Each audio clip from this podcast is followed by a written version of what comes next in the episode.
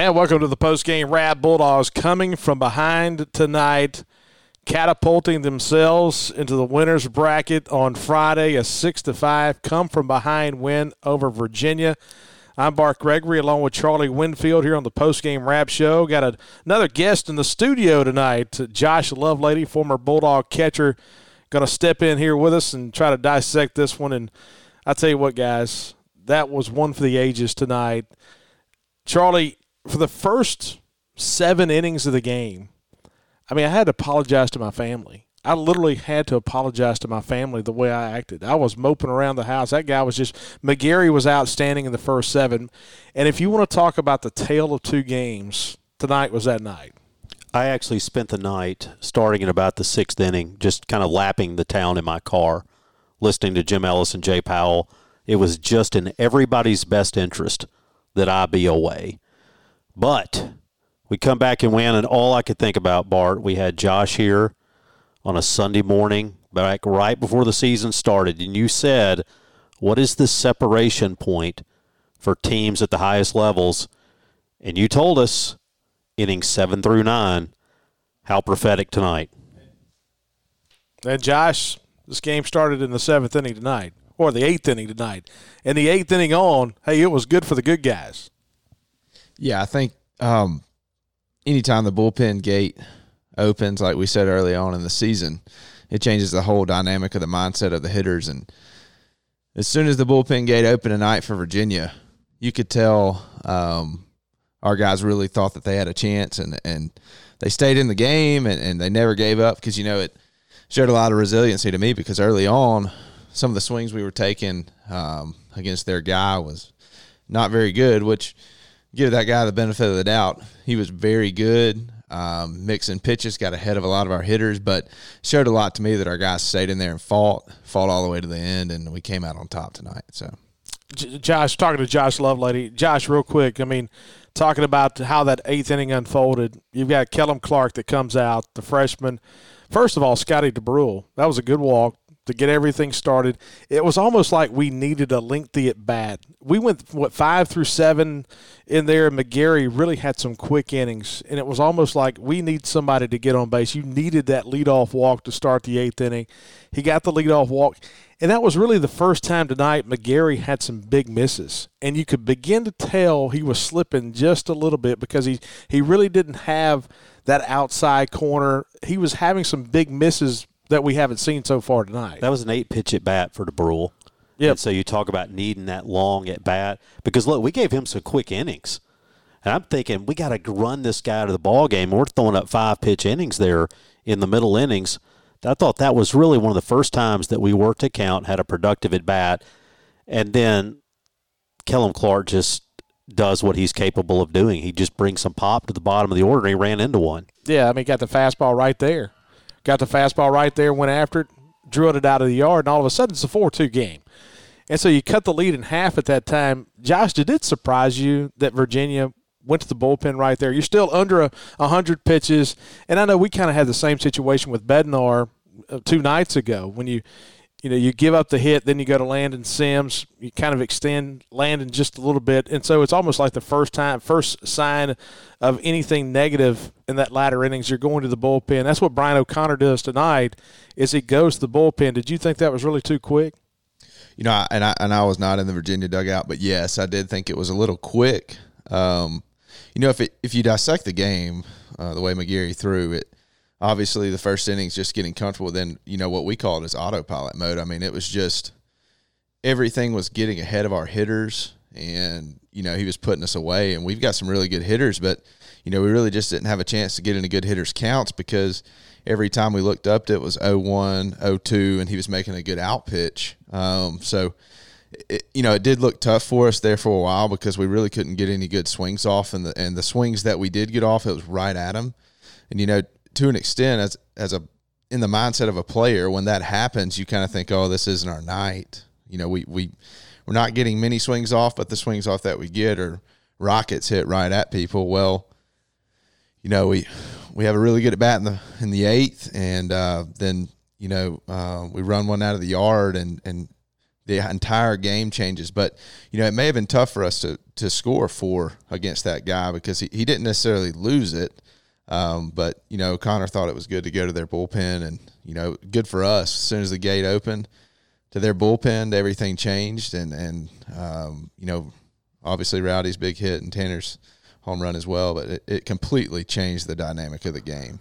All right, here's the thing I want to jump in and I want to talk about because you get the home run from Clark, then you get the Josh Hatcher single. He just beats out a ball, hit the short. I want to talk about that real quick, real quick before you get there.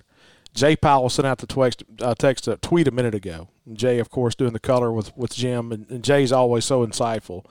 And Jay hit the obvious tonight with that at bat with Josh Hatcher and so many other moves. I thought tonight was one of the nights where Chris Lemonis and his group pushed a lot of buttons from the third, fourth inning on. Now, conversely, you could probably say we may have left Christian MacLeod in the game a little bit too long. I understand the point. You're the game two of a College World Series. You're trying to get your, your starter who's had a tough start. You're trying to give him the benefit of the doubt. But we could all tell Christian MacLeod didn't have it tonight. But I thought from the fourth inning on, with what we did with making moves, and in the eighth inning, you go to a Josh Hatcher who hasn't had it at bat in a long, long time in a very meaningful, in the most meaningful game of the season and he gets an infield base hit. And he was down two strikes. Down two strikes. he came in, he gets a ball, then gets a couple of strikes, then he fouls one off. And look, uh, he had some swinging strikes. But you know what he did? You know what he did? He adjusted, went the other way. Dadgummit. Did he not? Did I mean, he not? that's the thing we talked about with Josh Hatcher all year long is he is a better hitter when he will use the left side of the field. Yeah, when he when he is staying on the ball, so to speak, uh, he's really, really going well, and that, that was a really big at bat, especially for you know where the momentum was heading for us. Um, you know, I I really do think that you know in the in the entire dynamic of the game in regard to the management of the game, it, it was really, really fun to watch. You know, if you appreciate the game inside the game, uh, it, it was really fun to watch the way that Coach Lemonis and the staff managed the game. You know, because really when you, when your starter that you're counting on to go, you know, six plus has to come out early. Um, you have to make some crucial decisions because you think about runs and you're trying to be proactive to, as to what may happen next or later in the game. And you know, they they did a really good job at putting the guys in there that could keep it, you know, right where it was and, and kind of damage control, so to speak, and, and not give up any more runs. And it worked out for us in the end. All right, so I want to I want to go where I was headed. I'm sorry. Apologize. No, no, it's a it's a good point. It's an important stop along the way. Here's my point, though: Hatcher, then Jordan. I want a footnote, bookmark right here to discuss the base running. We'll come back to that. Tanner Allen comes up. They've gone to the pin. First base is open to the SEC Player of the Year. He is a left-handed hitter and you're going to bring a guy in who is going sidearm on a ball coming into his swing path? Let what me, are you doing there? Let, well, let me say this: the first three at bats for Tanner tonight, he was absolutely putrid. Okay, he was putrid, but he's still Tanner Allen. Pop out. To, oh no, no, no, no! He popped out to short. He struck out in the fourth and the sixth innings. And to be honest with you, it looked as bad as Tanner has looked all season long. Because what does he not do? He does not take big swings in those situations, and he doesn't chase. He took big swings and he chased. So he did not look good. So I'm looking at my scorecard saying, hey, we got this cat.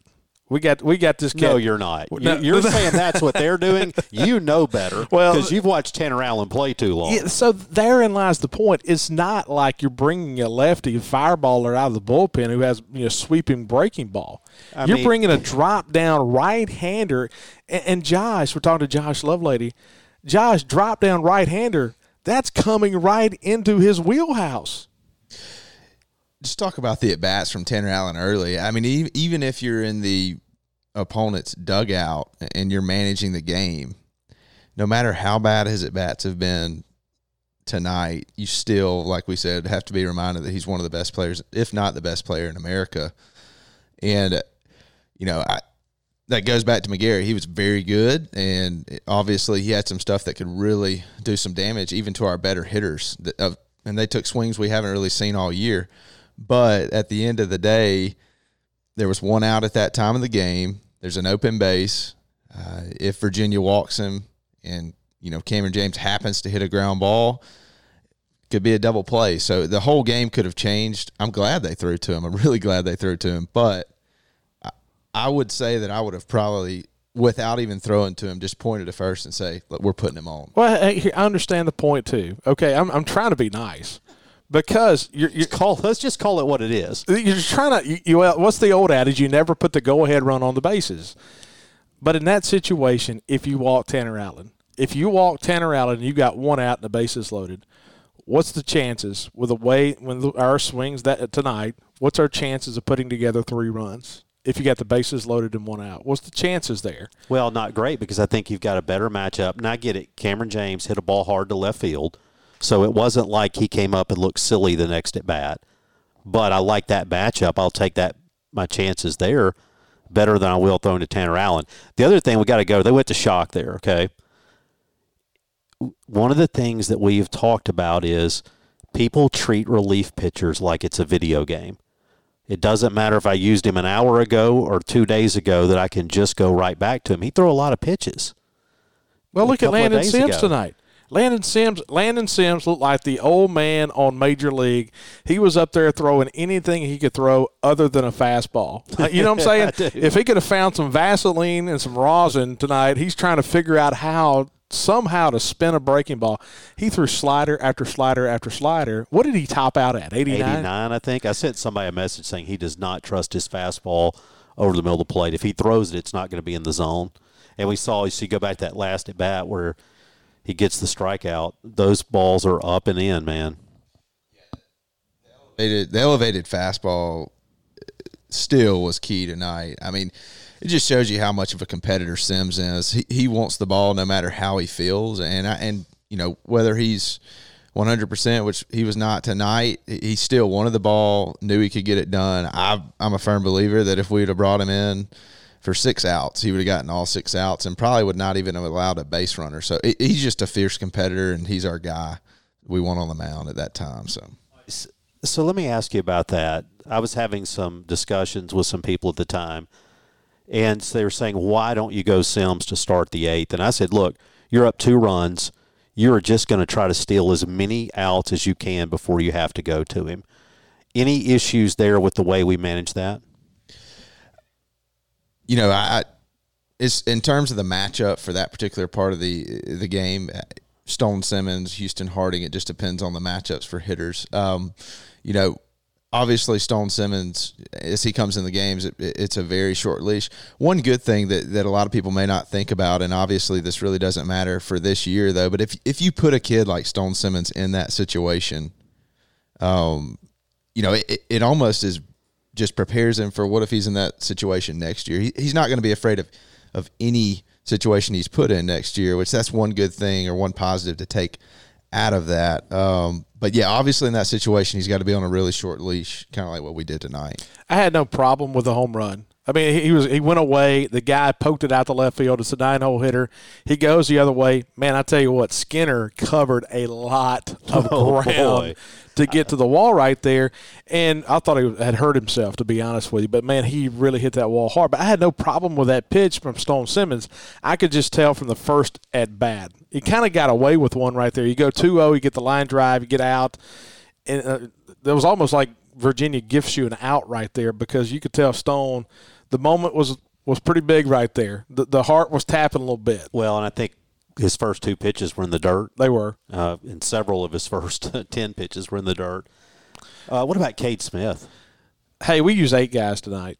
We used we used eight pitchers in a College World Series game. And hey, before we jump into that, we're in the Bank First Studios here in Starkville, Mississippi. Bank First. They've got locations throughout the state of Mississippi and Alabama. They're a growing bank, and they do it right. Their commercial lending's on fire right now. They are hot, and they are loaning a bunch of money right now. There's a lot of stuff going on in Mississippi and Alabama, especially over in Tuscaloosa area with the Jackson market, the Flowood market, the Madison market, the Hattiesburg market with John Chaplin, those guys down there. Bank First. If you're looking to refinance your mortgage – Go to Brian Sistrunk, Jimmy McPherson, all these guys. They do it right in the Bank First, bringing you our studios. And so, all right, Charlie, what you got? It just occurred to me how different this is from a couple of days ago, because we got together and did the post game wrap after that Texas game, and you basically said, "Charlie, what do you got?" And it was, well, Will Bednar was incredible, Landon Sims was incredible. Uh, what else? It's a boring game. Yeah, what, what else is there to say? I got nothing. Let's uh, let's head on home.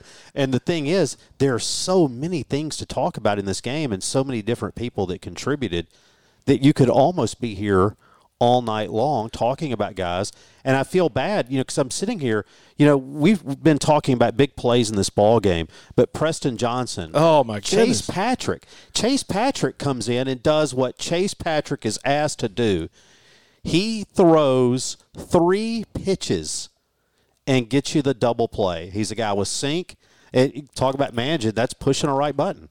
Yeah, that was a perfect time. I knew as soon as our our bullpen gate opened to bring him in, I knew exactly what Coach Lemonis was thinking. We let's get a ground ball double play and get out of this, and it worked out perfect. Um, and and that guy, geez, the pitches that he made, uh, you could tell he was really locked in, and, really a guy that we can use later this week if we need him. Um, so that's a really good sign. And, and using eight guys, man, what an experience for those guys and, and for the future. That's, that's that's exactly what I'm saying, and what you just said a moment ago, Josh. Talking to Josh Lovelady, former Bulldog catcher, in the studios with us right now, and you talk about all those guys that came in.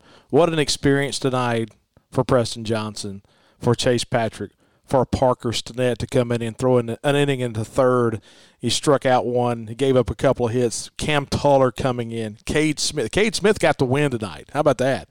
Cade Smith threw an inning, clean slate. Walked one guy though. And then Stone Simmons pitched, you know, two thirds of the eighth inning. You talked about that experience, and then Landon Sims. It's almost like Landon Sims is the old boy, is like the old boy out there. You know, he's like he's like the, the old timer out there, spinning sliders, man. Um, We only struck out six tonight. And Preston Johnson had half of those. he had three of them. Preston had three of those. Okay, so did it surprise you? We start talking about Houston Harding. Did it surprise you that Houston Harding was not the first out of the pen? Do you think? Do you think if it's a two nothing game in the second inning, that you see Preston, that you see Houston Harding instead of Preston Johnson? I put on Twitter in the first, we had not even made it to the second inning, that I would send Houston Harding to the bullpen and I would tell him to start warming with a purpose. And right now, Scott Foxhall is looking at that tweet saying, "Charlie Winfield, I'm going to start Houston Harding on Friday." Oh, I deleted it. I, I'm not above cleaning up my tracks, man. Oh, man. it's gone. Yeah. Uh, but I will say the sentiment was generally in agreement with me. And look, I want to be clear. That's not a knock on MacLeod. Look, he just didn't have it, and you could see that today. And it wasn't a situation where they just had some ground balls with eyes, where they had some bloops. They were squaring it up, and it was over the middle of the plate. And I just believe, you know, was it Skip Bertman used to call this the marbles game? Because this was playing for Yes. all the marbles. You got to win this one. 25 of the last 30 national champions have started 2 and 0. Only 5 times in the last 30 years has a team not started 2 and 0. So I mean, this this puts you in a spot right here to, to have a chance. And there's you know been 5 times. Two of the last 4 have lost some games early and come back to winning.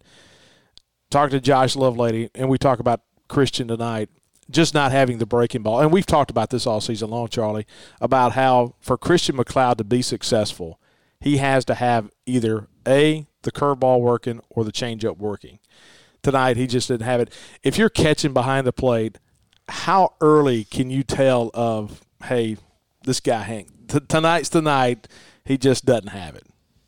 you know, from experience, and I've never caught Christian MacLeod, but from experience, you know, some nights you can tell in the bullpen before you go in the game that, hey, there may be an early exit, and and you could be completely wrong, but there, there would be instances where, you know, you would understand that uh, this guy's stuff may not be as good, but sometimes when you get in that situation, you get in the game and the guy's stuff is not as good, but he's he's still finding a way to get outs and you know, I think the the thing for Christian is obviously it was a tough outing, um, but with the amount of rest you get at the College World Series and where our team is sitting, he, he needs to keep his mindset basically, you know, positive completely moving forward because he's going to have to throw again. And obviously, everybody wants to win a national championship. And I think for to win a national championship, he's going to have to be in the game at some point um, just because of how much more is left uh, in the series out there. So, you know, I tough outing for him. Uh, his stuff was really not there.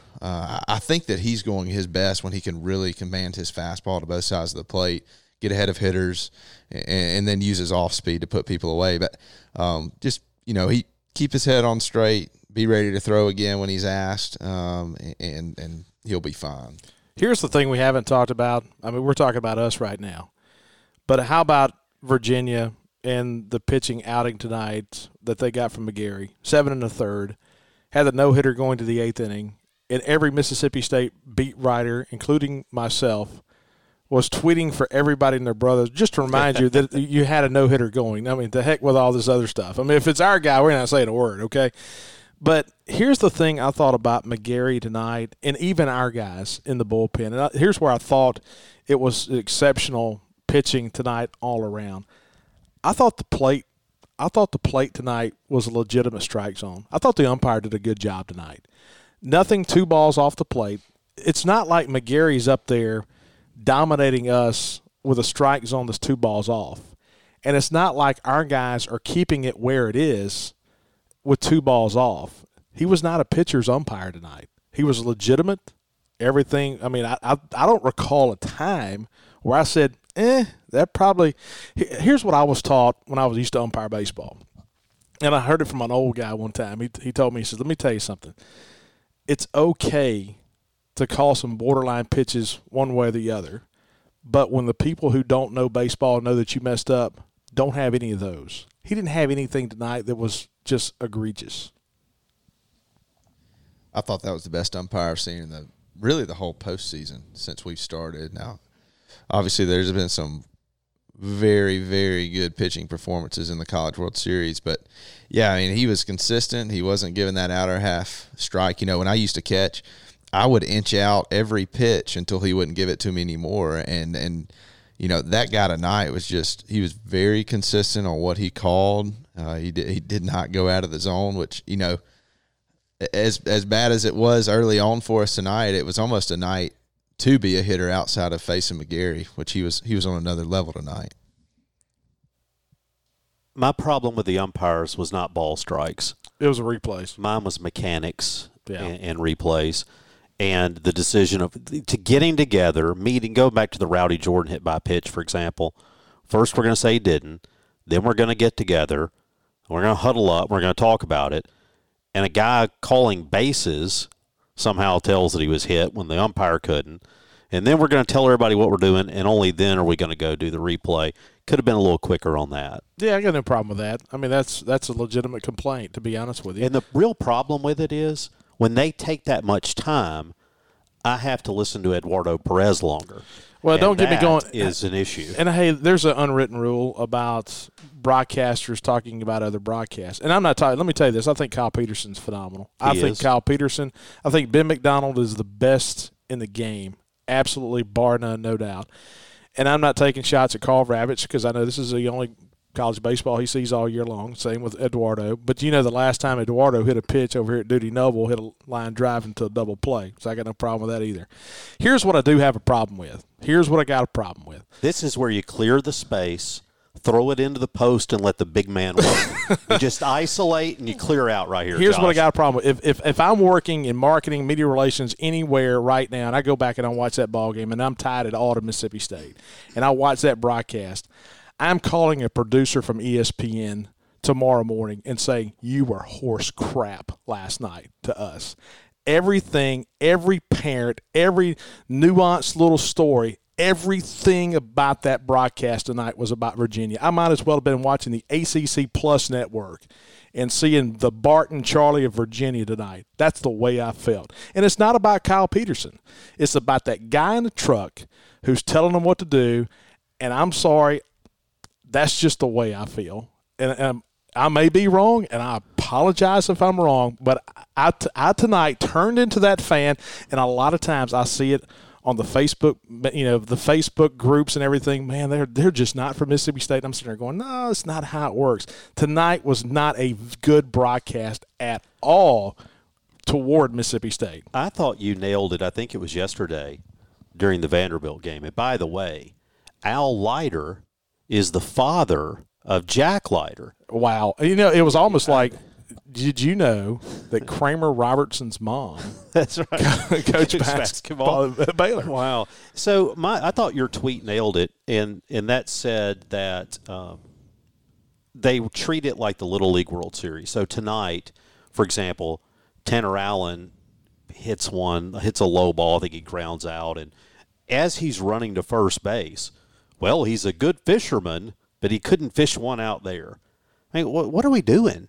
And I don't care what their favorite bands are.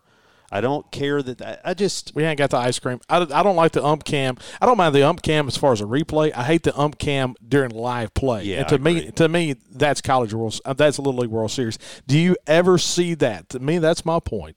Do you ever see that in a major league broadcast? These guys are closer to major league players than they are Little League World Series, and uh, it's almost like they try to reinvent the wheel with a college world because you don't see that in anybody's broadcast anytime during the season. I'm just a believer that the game sells itself. I think the product is good. Look, we've seen some incredible baseball, and that's what's frustrating about it. So last night, I'm sitting there just being driven crazy. I didn't like Al Leiter when he pitched for the Yankees.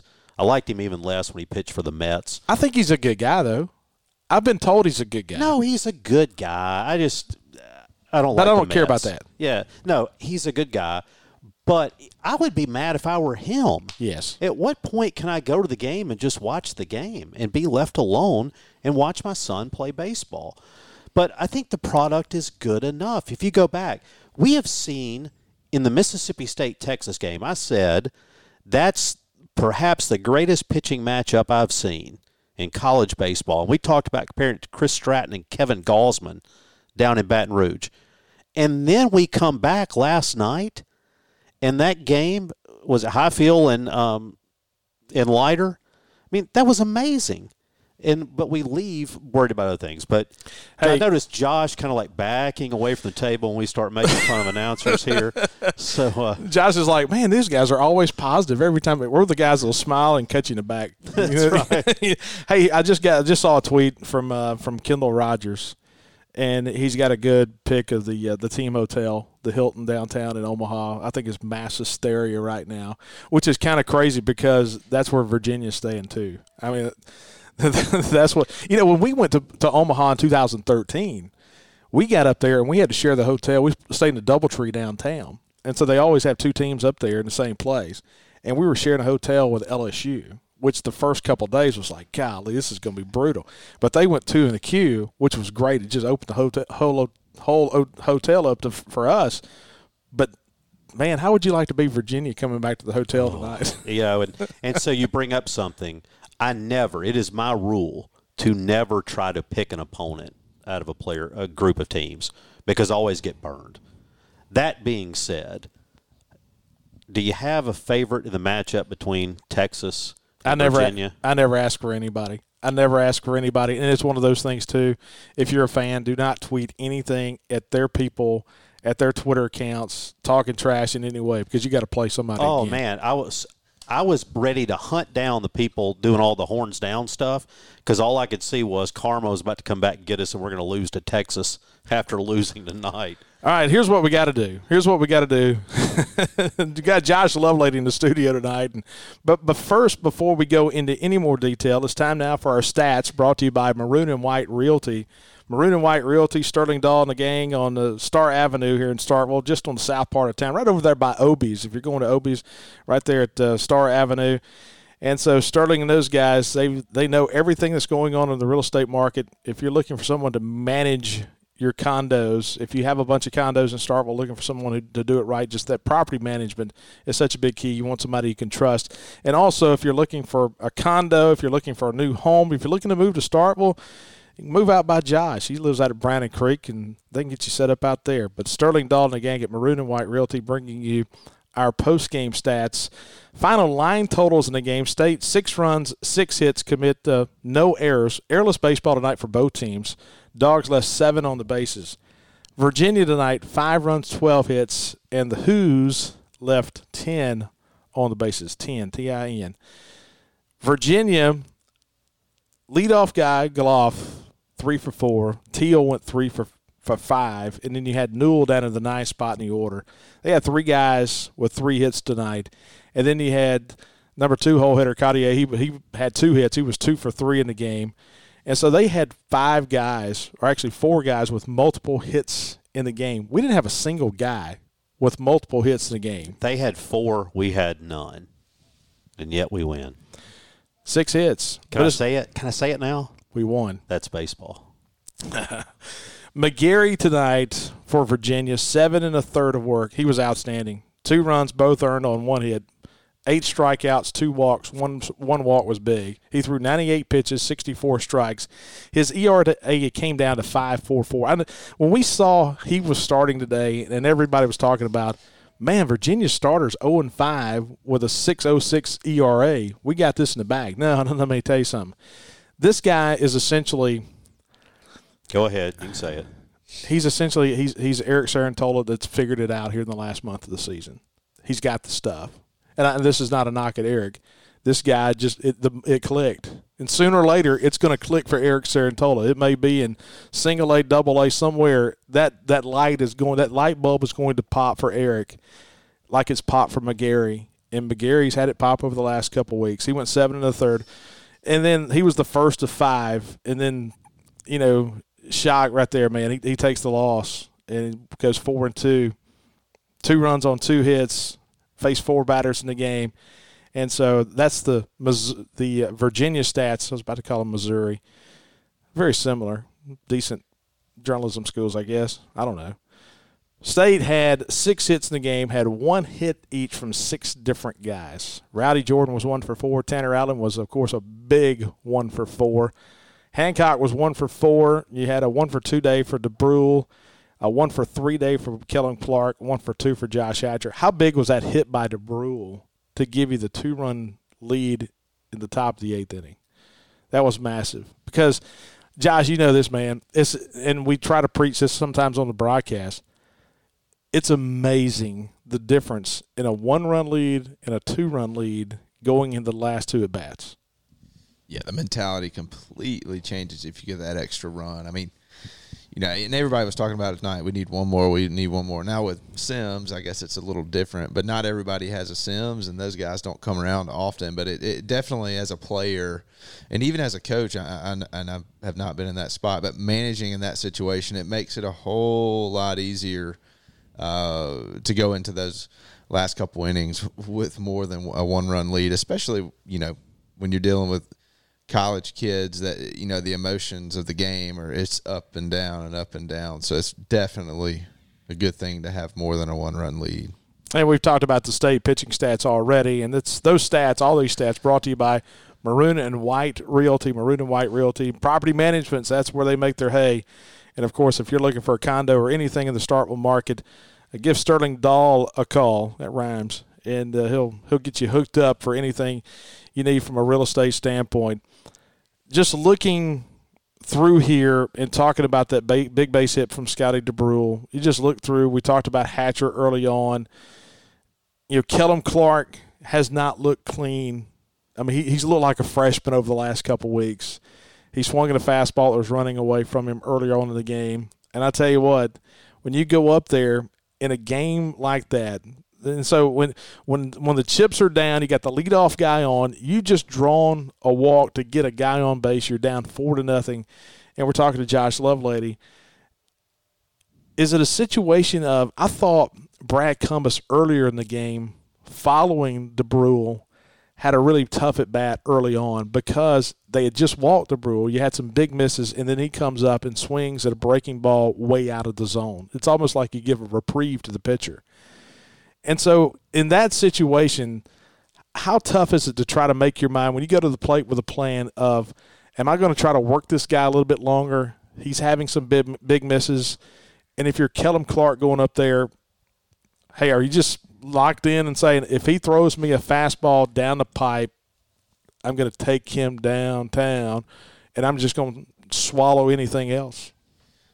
Kellum is very talented, but I, it definitely looks like coaching took a pretty big role in his last at bat. It's almost like his approach changed and everything was simplified.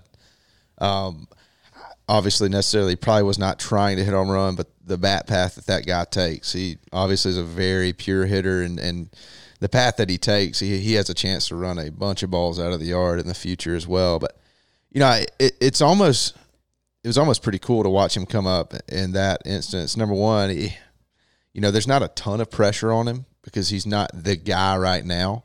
Yeah. Um, you know, and, and, which shows what Tanner Allen did. You know, everybody in America is like, it's on you, man. This is this is your at bat. But you know, I Kellum, what an experience he'll never forget, and it'll be great for us in the future. Uh, you know, when we get in big situations with him at bat, but you know, the, the pitch that he hit was right over the middle of the plate, and, and I was really glad to see him put a good swing on it. And um, you know, luckily it went out of the yard. Yeah, it was a rocket. So, in context, Charlie, we had the big home run from Hunter Renfroe in 2013. That was in the Friday game. That was the game to get it, to get you into the national championship series. But putting things into context, and we talk about history a lot here.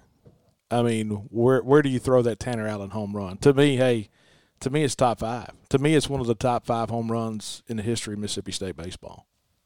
I think it has to be. You go back and, you know, I can think of obviously some walk offs. I remember Laninfa having a walk off home run, Tracy Eccles having a walk off. Obviously, the Burke Masters home run is, you know, at the top of the list. It's an epic shot. But I can't think of many in that type moment, in that type stage look, man, this was as important a game. I want to I want to say this, and I'm going to let you two tell me that I'm wrong. I think one could make the argument, and I recognize we had the big win over Arkansas in 16, and we win the SEC. I think one could argue that this is the biggest game we've played since 2013. I can somewhat go there because in you know 18 we won the first two games, and we we're we're sitting in the same situation. Westburg hit the big grand slam against North Carolina. So let me and let me. I thought about so, that. Let me say why. That team was playing above itself. It was, and, but is this team too? It is, but okay, I'm going to put it in context for you. Here's what I'm going to say. I'm going to say the there same. Was so much going on in I'm, that year. I'm going to say the same thing about the Burke Masters home run. I think this home run by Allen is accentuated by what happens now. I think you know Burke Masters home run was a big home run, but it's it's not as big of a home run if you know Tommy Raffo doesn't have the double on Monday. We've talked about that several times. Absolutely.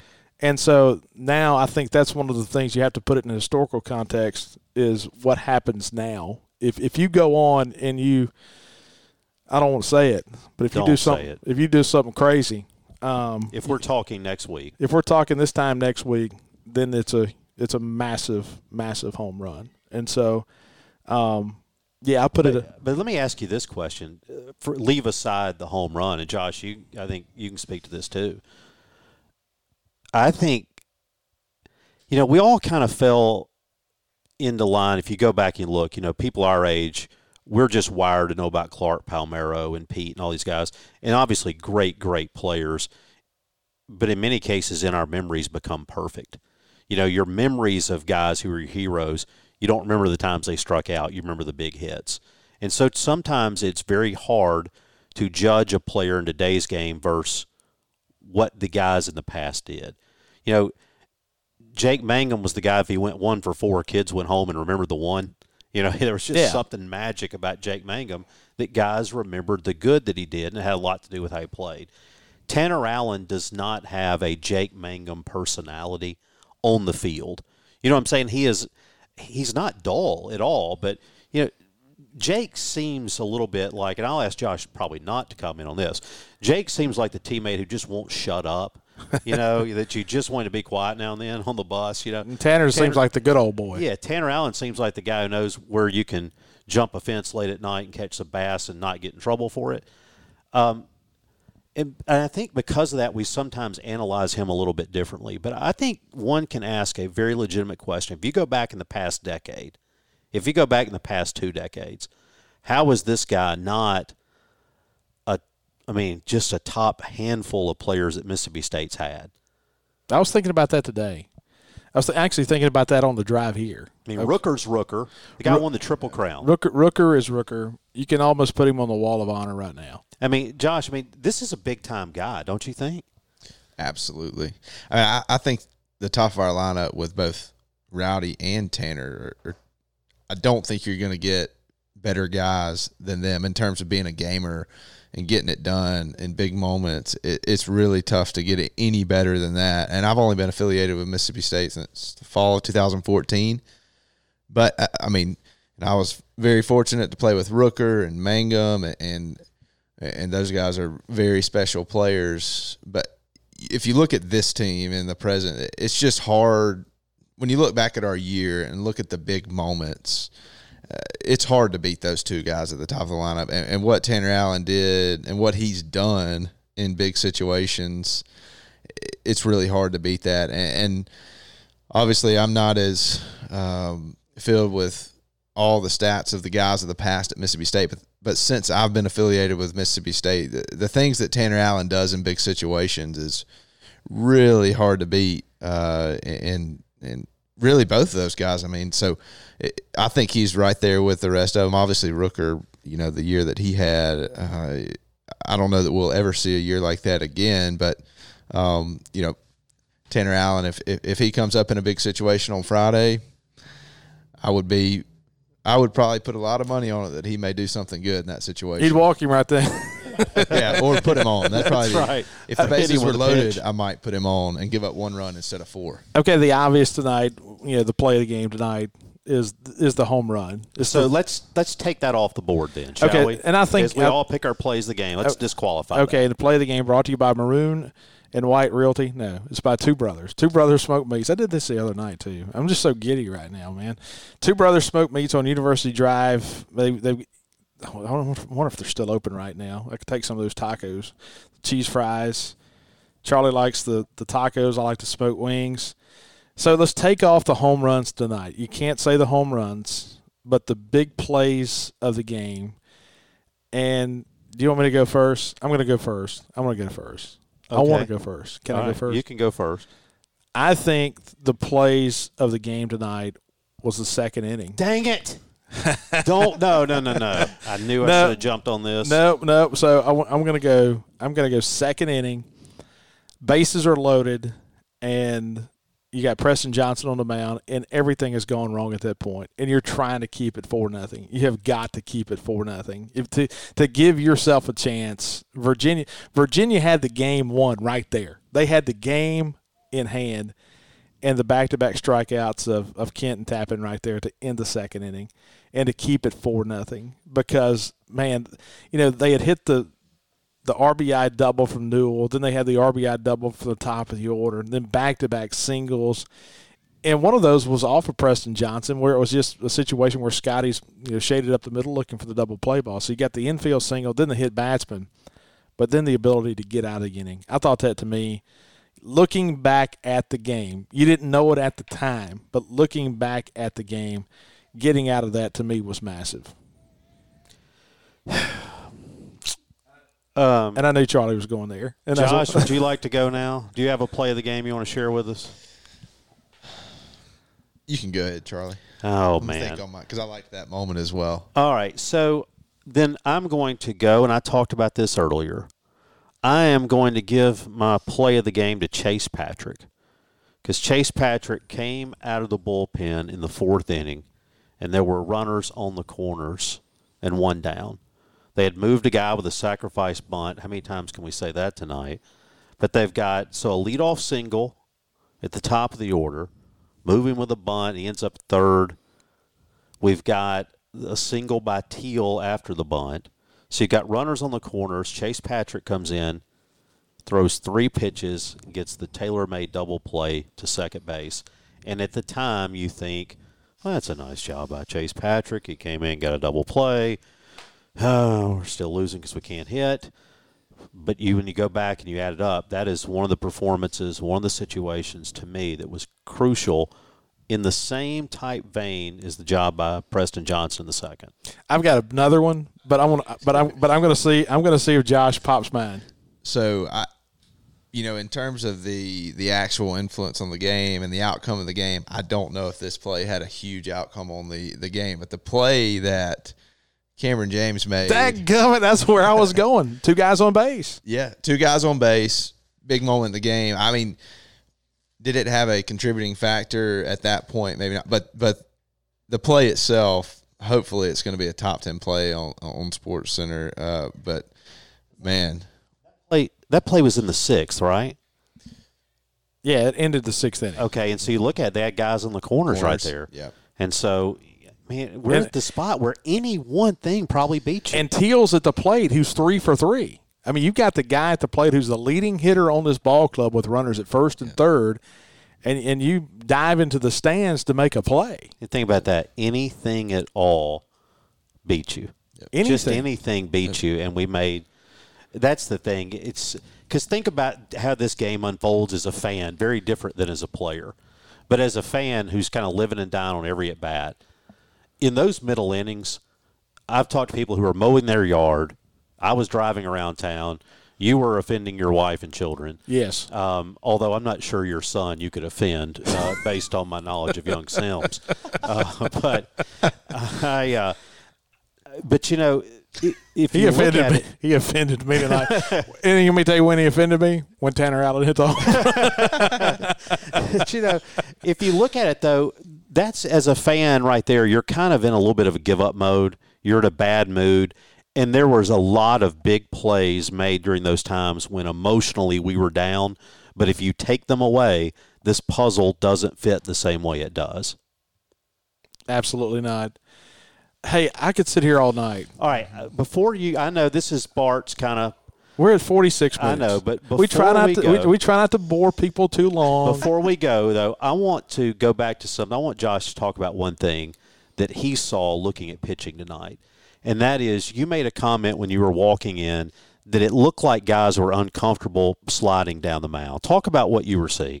Yeah, I and whether or not this affected MacLeod, I'm not sure, and I could be completely wrong. But, there was a an instance in the game when Preston Johnson came in that that he obviously was not comfortable with where his front foot was landing, and I don't know. I mean, I don't think it rained very hard at the park, uh, and I, I don't know if if the way they dressed top dressed it, it wasn't.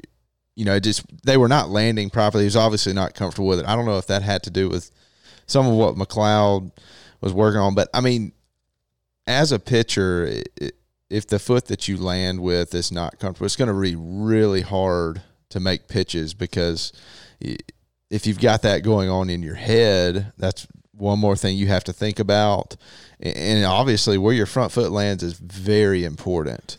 And if you were to slip or something, you could obviously be injured. But you know that could have been contributing to, to MacLeod's outing. And obviously, I'm I'm not one to make excuses for somebody, but I it was a noticeable thing.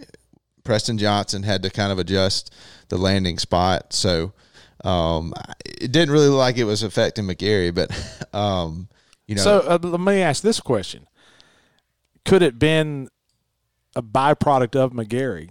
Because I've seen some guys go out and say McGarry has a landing spot and he's kind of dug something out, and all of a sudden my landing spot's completely different than his. I may be my landing spot may be on the side of his, and sometimes that may may mess you up a little bit. Yeah, it could be. It, it could definitely be that. Obviously, you as you all may know, pitchers are pretty strange. So, and I got to deal with them my whole career. But or McGarry may have had a longer stride. I, I'm not sure. He may not. He may have had a completely different hole, so to speak, uh, than what our some of our guys did. But definitely, Preston Johnson at one point in the game he slid a little, which it didn't seem like it was affecting him too much. But it's crazy as a player or as a former player there are things that are so small within the game that can really affect the way you perform and the way that you you know you plant on your lead foot could have a lot to do with that so um, that could be part of the deal Here, here's to me what what you know what stands out with what you just said is maybe we should all be like Vanderbilt. Put a turf mound out there. Let's roll it out there. Let's just let's just roll it out there like they do at the Oh, at the twelve year old, you know, little uh, the Grand Slam tournament and at the quarry down in Brandon. Let's just roll out that turf mound. all right. So uh, uh, here's what I'd like to do, Bart. Before you just send us to break and send us all for another few days, I'd like everybody to have their closing part today. Just your what's your closing comment on this ball game today?